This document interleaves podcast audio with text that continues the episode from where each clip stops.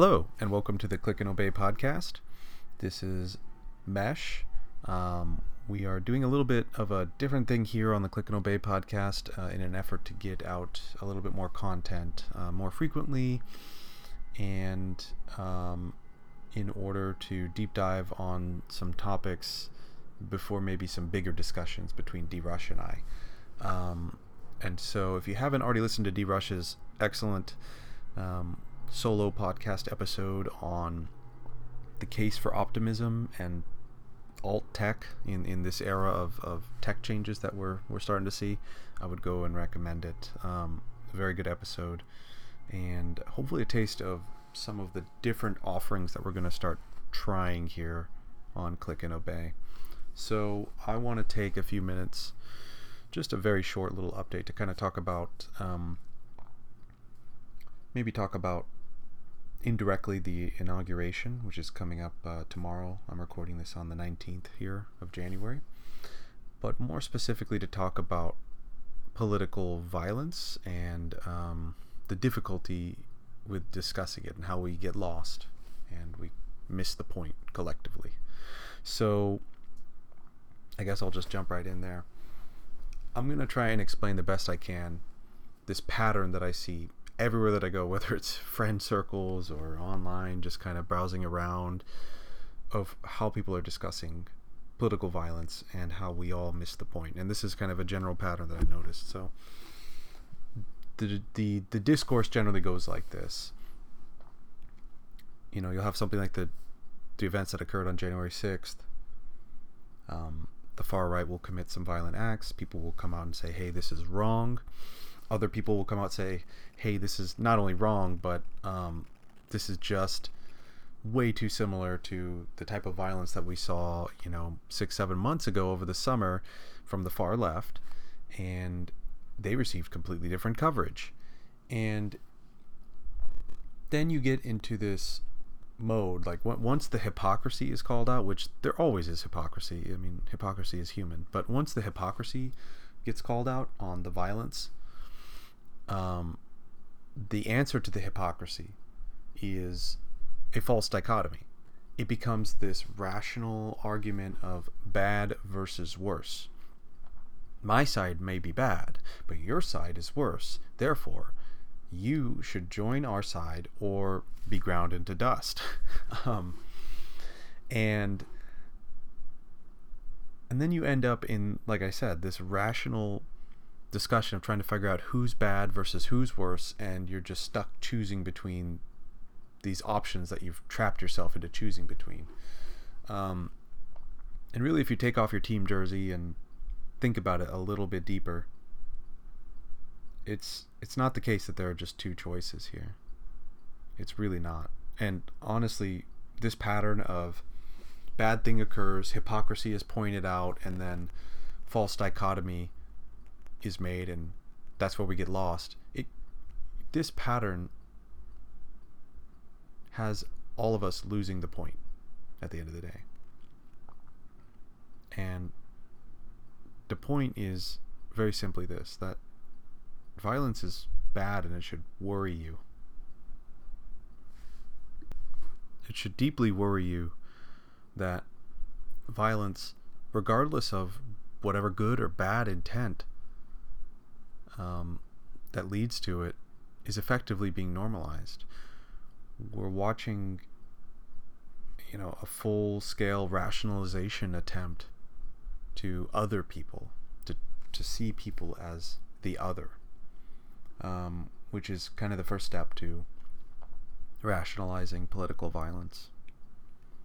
And if that is the end result, then whatever the heck we are doing to get to that end result is not good and that and if you want to get stuck in that left versus right bad versus worse false dichotomy then go ahead and get stuck in it. But for the people out there that kind of feel that deep down underneath they kind of know that. Maybe they're afraid to express that for reasons x y and z. Um, this is really a thing you should worry about. Uh, this is not something i don't think many of us have seen in our lifetimes where we are seeing people rationalize their way into violence. And I think I think in some ways it is due to the fact that we try to intellectualize, and we try to approach this political conflict in this very rational way. We're kind of missing the point. I think it is the the hyper focus on rationalization that leads to this rationalization of violence. Is I guess what I'm trying to say. I think we would be better served if we swapped out IQ for EQ, emotional quotient. Um, because I really think this is a emotional thing. I think at the root of all of this, there are people on on different sides. I'm not going to say left versus right, but different sides. They feel disillusioned. They feel like they can't trust, um, like they doubt institutions, and there's a lot of reasons why on either side anybody would doubt them. Um, not going to go into them there here right now. That might be a future podcast, but there's doubt. There's even cynicism. Um, there's concern over the American dream, you know, upward mobility kind of being a, a myth. Um, there's an overall feeling of being ignored and not heard. All these things are emotional things. They're not rational things. You can try and rationalize and be like, hey, you know, these things are bad. And if you stack up these five bad things, you get this one really bad result or whatever. But if you just stop doing the maths, like, think about this as a human being emotionally and kind of think about the emotions more so than the things that lead up to the emotions. This um, this overall human emotion of kind of feeling neglected and left out and um, cheated by the system. Um, this historically, if you look back on even like the French Revolution, for um, I guess a more recent example, um, this is this type of stuff that leads to more or less kind of populist on either side uh, populist revolutions. And not that populism is always tied to violence, but sometimes, um, sometimes violence sparks from the very thing that can cause these populist movements.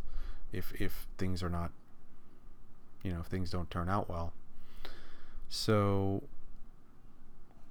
I guess what I'm trying to say is, if you find yourself in these discussions about current events, try and think deeper than the political or even the cultural um, lens uh, that that you that you see these arguments through.